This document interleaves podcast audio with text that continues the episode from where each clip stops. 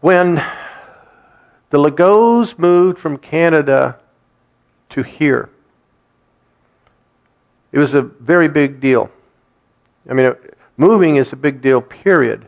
But when you're going from one country to another, that's an even bigger deal. And how many of you remember the, the Sunday that they moved in, or that they arrived, and um, they were going to stay with Cindy Obie until they found a house, and we were all over there waiting for them, and you know, here comes the big moving truck. Elaine's driving, and that was that was a fun time. At least, well, it was a fun time, you know. But one of the biggest concerns the Legos had, uh, it involved their kids, Michaela and Rebecca. They were very concerned about the school system. Now, they understood about school systems in Canada, but they didn't know really anything about here. So, Kathy and I uh, spent time talking with them about the school system. They did a lot of research. And I told them, you know, you absolutely do not want them attending school in the Dayton school system. Now, those of you listening to this, you know, if that bothers you that I said that, I'm sorry. But it's a fact. The Dayton school system is one of the worst school systems in the state of Ohio.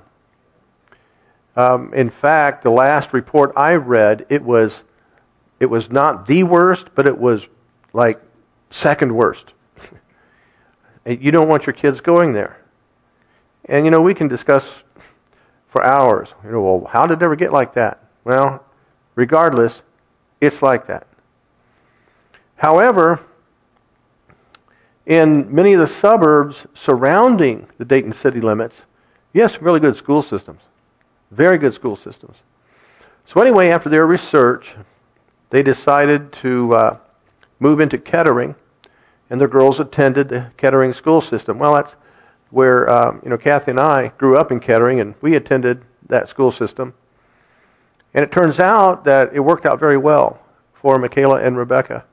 You know, they not only got a really good education, but they had a high school experience unlike what happens in Canada. I'm not um, criticizing education in Canada. Don't misunderstand me. It's just different. Well, for example, um, high school football down here is an event, a major event. Well, it's not like that in Canada.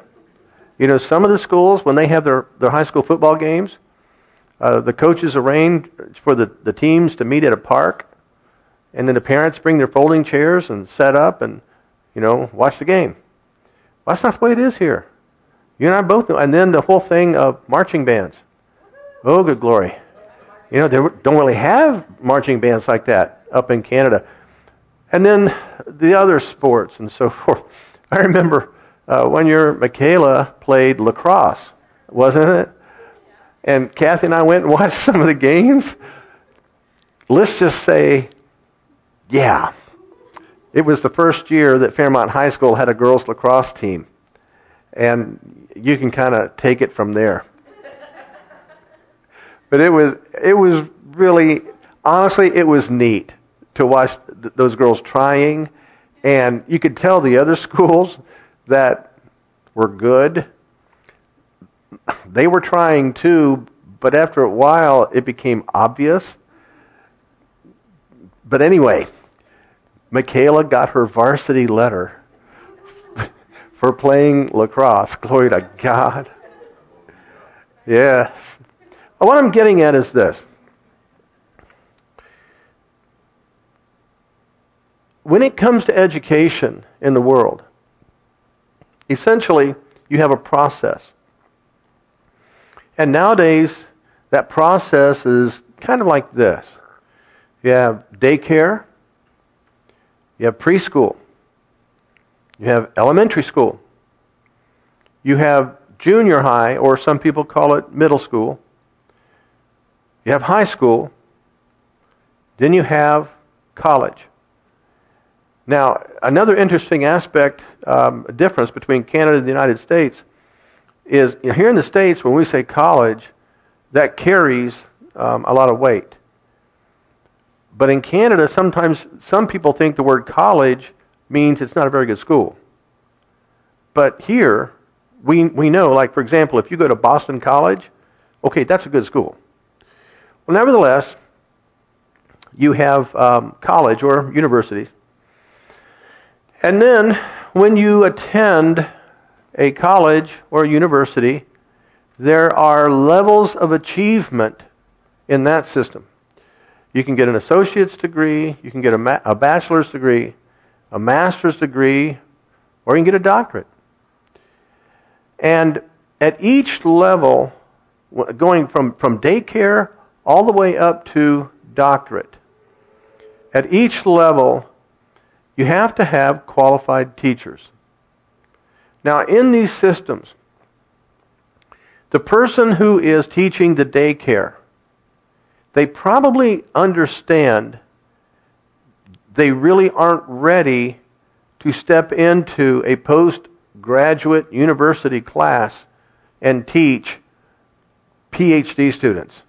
You understand what I'm saying?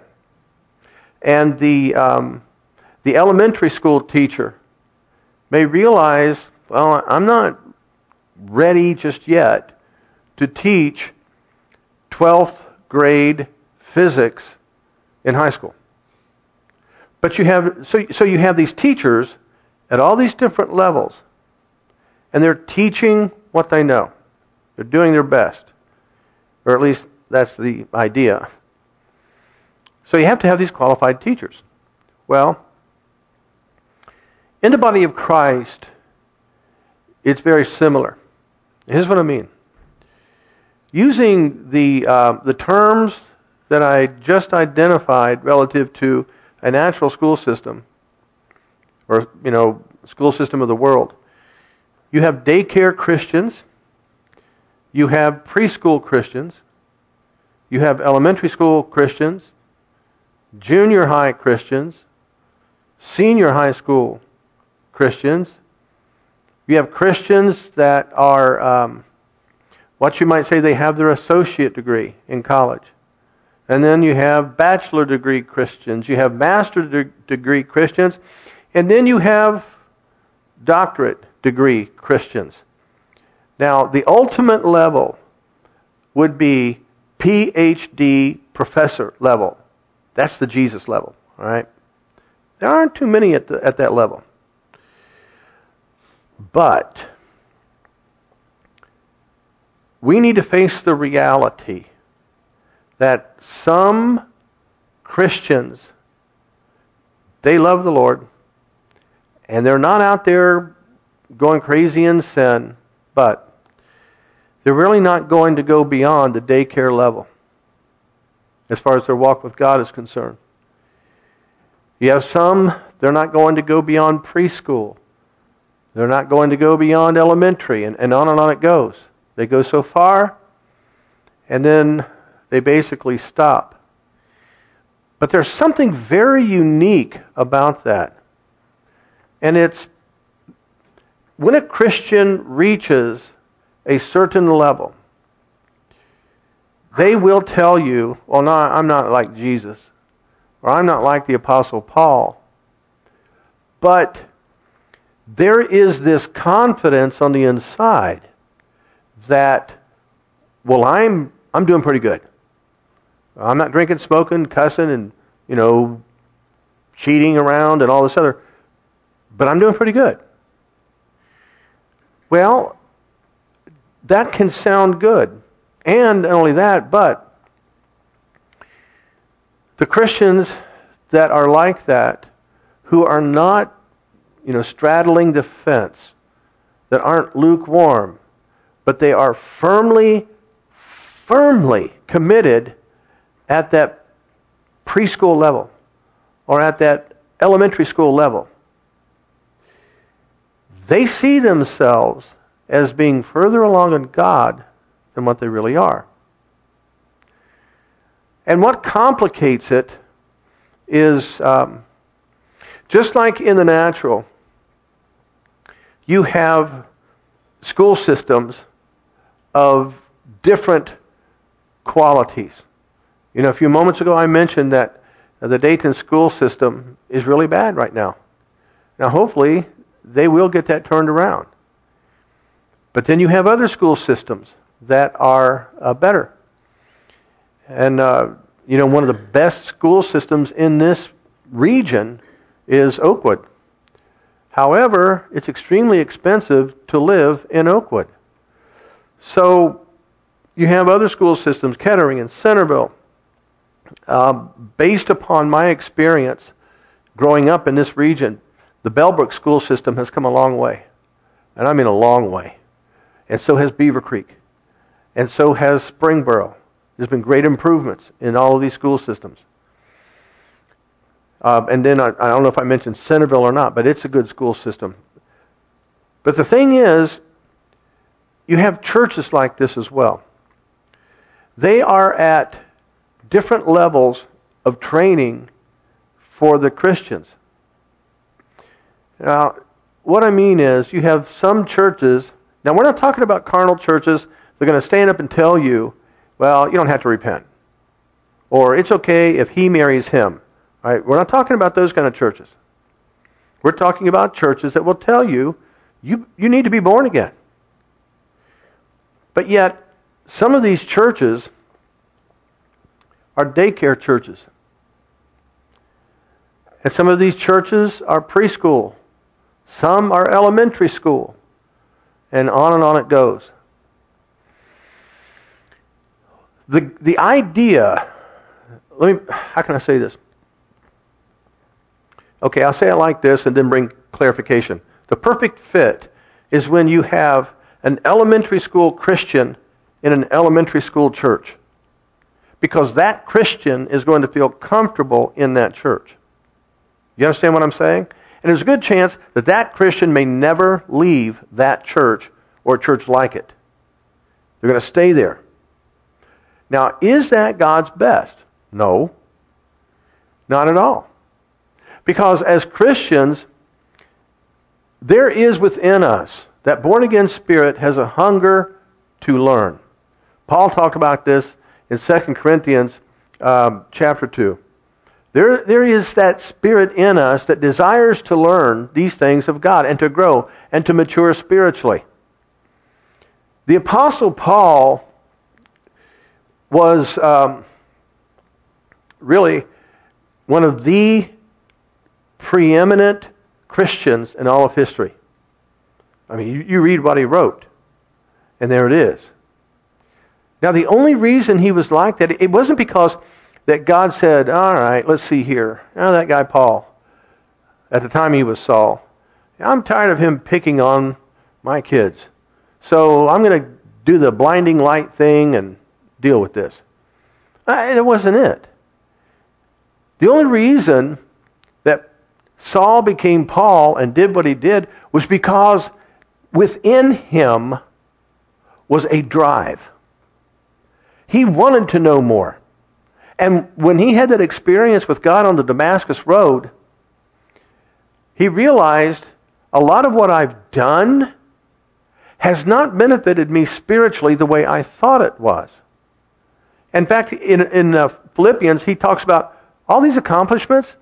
As far as I'm concerned, they're equal to dung. That's pretty strong. Because he worked so hard. Educationally, he was the equivalent of like a PhD professor within the Jewish system.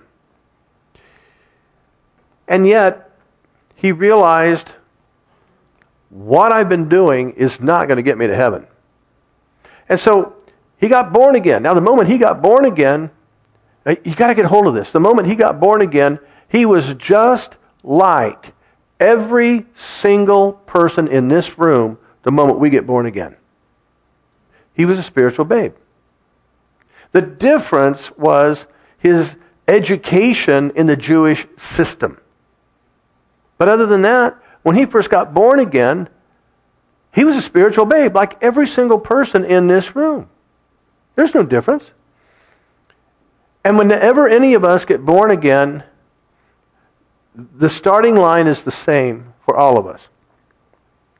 Now, what we do from that moment on determines our destiny and how God will use us and how we'll be able to receive from Him. You can be born again and spend your life in junior high school. You know what I'm talking about? In that kind of a church. Well, at least you made it that far. But here's something that's really interesting. When, um, when Albert Einstein, in my opinion, probably the greatest physicist ever, that's my opinion. And I'm not saying that he was a Christian, but he was a physicist. When he came up with his theory of relativity, I think he did that like at age 27 or something. When he came up with that, there were people that, nah, you don't know what you're talking about. Well, here just a couple of years ago, another aspect of that theory was finally proven, over 100 years later. And they're still working on proving other parts of it. Now, there are people who wanted to argue with Einstein about what he taught. Did you know that Einstein uh, left Europe, left Germany, and came to the United States, and he warned our government that Germany is working on an atomic bomb. And you guys better know it. And you had better prepare for this because they're further along than any of you. They are further along than any other nation in the world in this development. Well, that got some people to thinking. And you know the rest of the story. So when people would argue with Einstein, now let me create a scenario. Here's somebody in junior high school that's trying to tell Einstein how wrong he is. Now, do you think that's going to make an impact on Einstein? What do you mean, light and energy and all that? Oh, you're crazy. You know, that, what are you talking about? And Einstein would just stand there, kind of look and shake his head and walk away. It's pointless to talk to somebody like that. Pointless. You're not going to get anywhere. Because that junior high person has reached a level of education that they believe they understand physics more than Albert Einstein. well, if that person stays in school, by the time they get to high school, hopefully they'll realize, you know what, that Einstein guy, was pretty smart. Well, excuse me. In the body of Christ, you have churches that are teaching to a certain point and then it stops. Now, if we're going to have outpouring and revival, it can't be like that here. It, it just can't. In this church,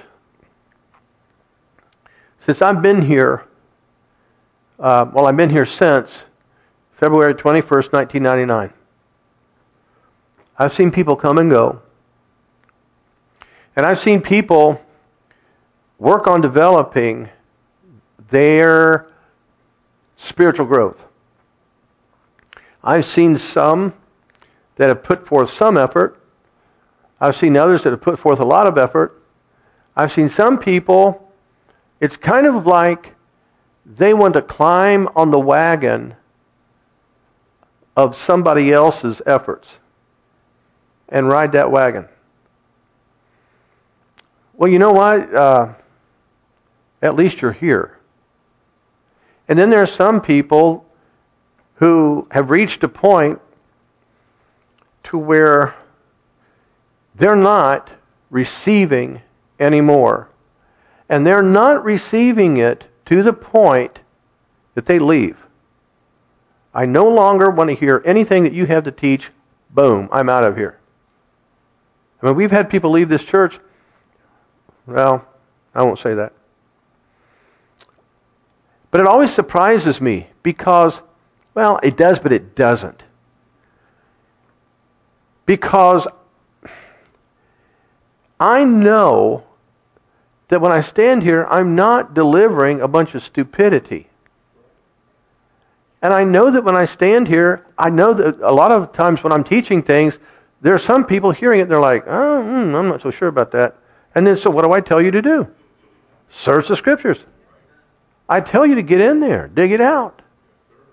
Because over the years, I have taught so much that absolutely contradicts so much of what's out there in these other churches.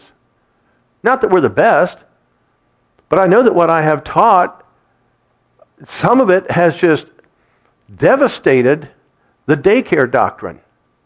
Do you understand what I mean? Absolutely put to shame the preschool doctrine. And on and on it goes. Even into the associate degree, the bachelor's degree, and so forth. Because if you don't get into the Word, there's no way you can truly follow God the way He desires. Now, here in this church, we're believing for an outpouring and revival.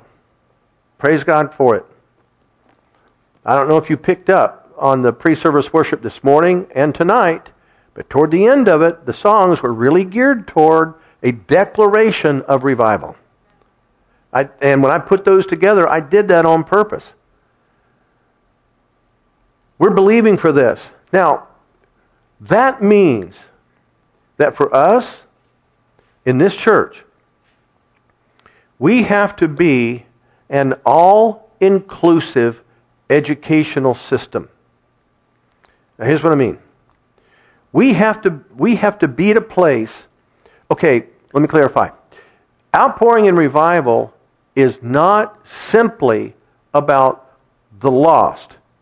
It is about the lost. It is about lukewarm. It is about carnal. It is about the backslidden. It is a, it's about everybody out there that has maybe an iffy relationship with God, from totally lost to very iffy, or very immature in their walk with God.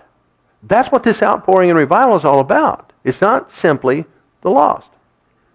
So therefore, we have to be an all-inclusive educational institution.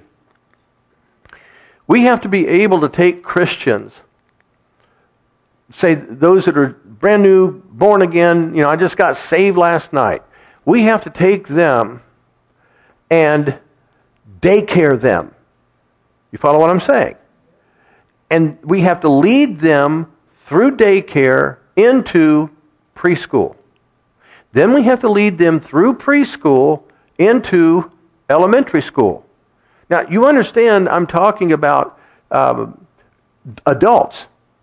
You know, somebody who's 50 years old to go from the daycare to the preschool to the elementary to the junior high, the high school. Then we start taking them into, you know, the college. All I'm talking spiritual now. We have to be an all-inclusive educational system. We have to be a Holy Spirit school system. And we have to be able to take people from that just born again all the way to, hopefully, we reach that PhD professor level doing the works of Jesus. Now, it takes a lot of work. But what else it takes is um, teachers. Just like in a natural school system, you have to have teachers from daycare all the way to, you know, the university PhD level. Well, here, Right here. We have to be an all inclusive, Holy Spirit school system church. We don't want to be telling people, well, you, you need to listen to so and so's teaching about that. Well, you need to, you need to check out so and so's videos on this. You need to, in other words, we don't need to be pointing them to, to somebody because we don't know what we're talking about. We need to be able to deliver this. Now, that includes, okay, when I was in um, elementary school, I basically had the same teacher all day long. Then when I got to junior high school, I had a different teacher for every class. Well, I was new. And then that carried on through high school and then into college. You had teachers, different teachers. it's the same kind of a thing here. Now, here's what I'm getting at. When we, when we have a Holy Spirit school system. Um, sometimes in secular universities, they will have a guest lecturer come in to speak on a specific topic. Maybe some of you experienced that in the past. Well, likewise, we can have what you might call guest lecturers, such as Pastor Bronk Flint, Gary Carpenter, or you need to listen to the teachings of um, a guest lecturer who has gone on to be with Jesus. His name is Dave Roberson. Do you understand what I'm getting at? It's a Holy Spirit school system. But we here are the primary campus for the, for the people that come in. We have to have teachers who can teach at all levels. And you know, you, you think, well, I don't know if I can do that. Okay, thank you for your honesty. I mean that. In Matthew 28, did I, I didn't tell you to turn there, did I? Okay, well, turn there. Matthew 28.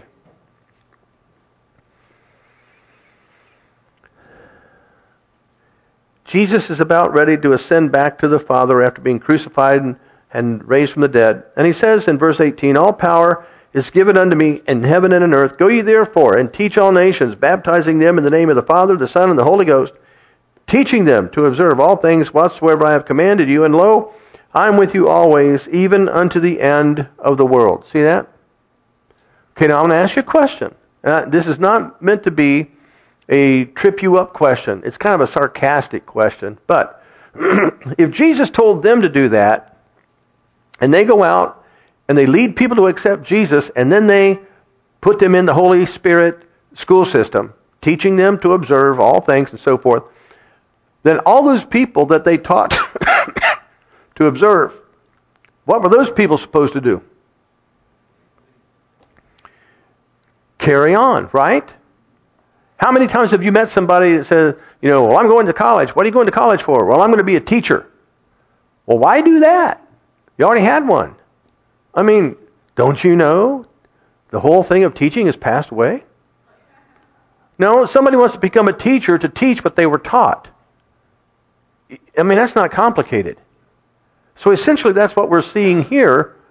Teach them. Now look over in 2 Timothy. 2 Timothy chapter 2 verse 1. Thou therefore, my son, be strong in the grace that is in Christ Jesus, and the things that thou hast heard of me among many witnesses, the same commit thou to faithful men who shall be able to teach others also. Now, where do you think Timothy got his teaching? What do you remember? Uh, granted, I know the Holy Spirit. But do you remember he traveled with the Apostle Paul? And so he's hearing this from the Apostle Paul, and the Apostle Paul would have told him, Timothy, you've got to pray in tongues. You got instead of just hearing what I say, it has to be who you are. Pray in tongues. And so Timothy, he hears this from the Apostle Paul commit what you've heard to faithful men who can teach others also. Well, then Timothy would turn right around and tell, tell these faithful men, teach what you've heard so that the people you teach can turn around and teach others also. The same process. And if you look in verse 24, it says, And the servant of the Lord must not strive, but be gentle unto all, apt to teach, patient. See that? Apt to teach. Now, I'm going to ask you a question. Just sit there and look at me.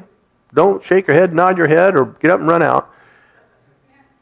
Do you see yourself as a servant of the Lord to some degree? Well, you're going to, yeah, Brother Martin, I do. Okay, do you realize you're supposed to be apt to teach? See that? You're supposed to be apt to teach. Every one of you. This is no exceptions here. Every single one of you. And if you look over in Titus chapter 1, kind of jump in the middle of this, but in Titus chapter 1, verse 5, Paul writes to him and says, For this cause left I thee in Crete, that thou shouldst set in order the things that are wanting, and ordain elders in every city as I had appointed thee. Now stop right there. When he says ordain elders, there's no such thing as the ministry of an elder, a ministry calling of elder. That's not in the Bible. Although, you know, a lot of churches have made it a calling, but it's not. It's not a ministry calling. He's talking about appointing elders. Who are the elders? These are people to whom the word has been committed. They are the faithful men who can teach others also. And he says, if any be blameless, the husband of one wife, that means one wife at a time. It doesn't mean you can't be uh, like uh, a widower and get remarried. No, this is one wife at a time. And you think, well, everybody knows that. A lot of people don't. The husband of one wife, having faithful children, not accused of riot or unruly, for a bishop must be blameless, as a steward of God, not self willed, not soon angry, not given to wine, no striker, not given to filthy lucre, but a lover of hospitality, a lover of good men, sober, just, holy, temperate, holding fast the faithful word as he hath been taught, that he may be able by sound doctrine both to exhort and to convince the gainsayers. Who are the gainsayers? Well, it sounds like people who are doing this only for money. That's not entirely what that's talking about. Gainsayers are the people who want to argue what is and is not true. and he's saying you have to be faithful with the word. And you have to take what you've been taught and be firmly established in this sound doctrine so that when somebody says, Einstein, you don't know what you're talking about, you can go to the Word and show, yeah, this is what God has said. Now, even when you do that, you're still going to have some people that are gainsayers. You know, one of the things that just so. I teach something line upon line, and I mean line upon line. And then, you know, things like, well, that's your opinion, you know, or that's how you see it. No, that is how God said it. I'm just repeating it to you. Some people are going to live their life as gainsayers, and gainsayers really, they fit in somewhere in the daycare preschool. These are the people that still believe in Santa Claus, and the Easter Bunny. Um, you know, figure of speech. You know what I'm talking about. They believe stuff that, anyway. Now, there are people, let, let, me, let me just put it like this. Ah, Brother Martin, you know, really, I appreciate what you do for the Lord, blah, blah, blah. But, you know, you and Gary Carpenter and Bronk Flint and, you know, Alan Taylor and these others, I mean, all you guys do is preach each other's sermons. Okay, and? What? You need to come up with something original. Oh, you mean force a revelation? Uh huh. Yeah. Didn't we just read something about taking what you've been taught and teaching it to others? So, what's your problem here with this? If it's truth, should it not be presented to the body? Absolutely. Absolutely. There's nothing wrong with preaching somebody else's. You know, there are some preachers, they get fired up if you preach their sermon. When I say fired up, I mean mad, angry. That's my sermon. Is it truth? Yes. Well, then it must have been God's to begin with. And the thing is, all we do is preach. If you're sticking with the Word, we're just preaching what Jesus preached, what Paul preached, what Timothy preached, you know, what Peter preached, what John preached. We're just preaching what's already been preached. You start preaching stuff that hasn't already been preached, Okay, we know where you're going. The, God warned, don't you add to or take away from my word. So, what's the big deal about preaching a truth that's been delivered? And that's happened to me before. I hear something and it makes a powerful impact on me, and then I will deliver it, my style of delivery, my personality, and then the Holy Spirit always adds to it or whatever. There's nothing wrong with this. In this church, we need every one of you. You need everybody in here. You need to be at that place of teaching. You need to be ready to do this. And, okay, here's what I did. You know, I've had people in the past ask me, you know, well, how do I get started? What do I do? Et cetera, et cetera. I'm just going to tell you what I did, what I still do to this day. I will listen to a sermon, and I will follow along in Scripture,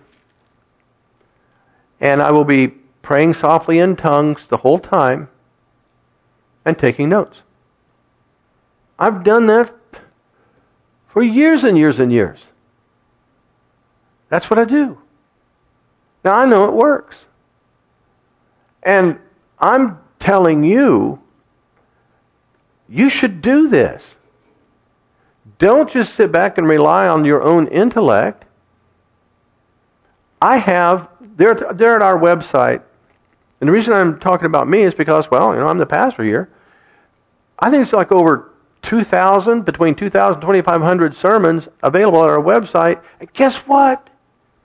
There's a special right now. No charge. I mean, we've been running that special ever since we had the website. you don't have to pay for it. Download and listen. Do this. I ain't got time to listen to 2,000 sermons. Well, you know, you got a point there. What time do you have? See, I can remember doing this and I would give up this and give up that. I was doing this before I was full time in ministry, okay? So I don't want you to think that I did this only after I went full time in ministry. No, I did this before I was full time in ministry. And that's part of what got me ready to be able to do what God's called me to do. Now, I don't know what else to tell you when it comes to getting ready to be the teacher that we need here in the Holy Spirit school system. Because every one of you are needed. All of you. You know, what if what if next Sunday five new people come in?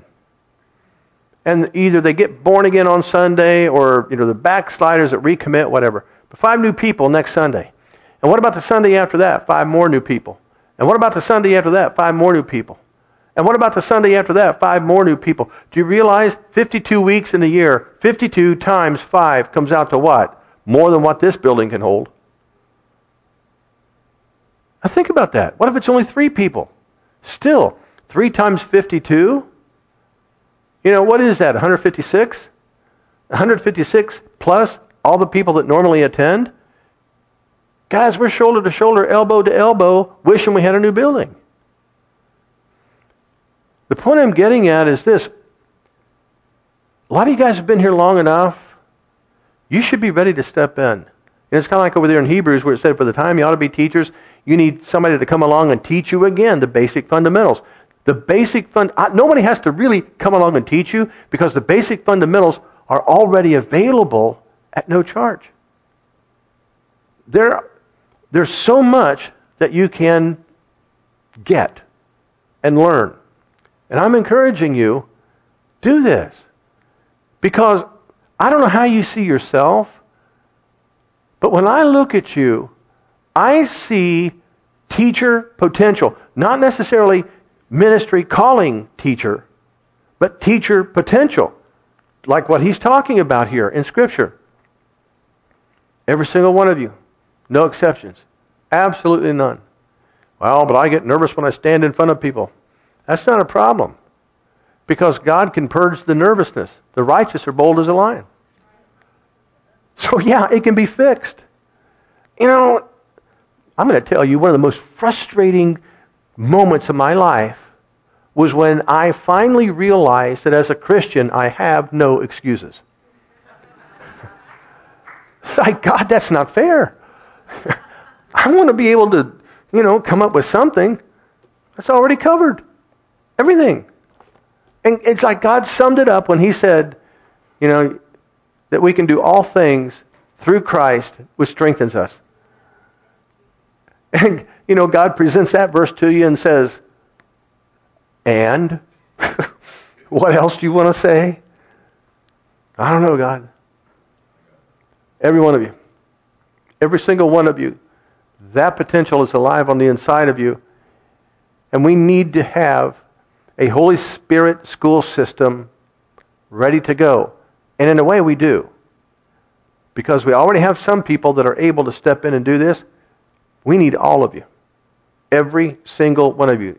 Now, start where you are. Just start where you are. And apply this. Listen, follow along in Scripture. Pray in the Spirit, take notes. Just do it.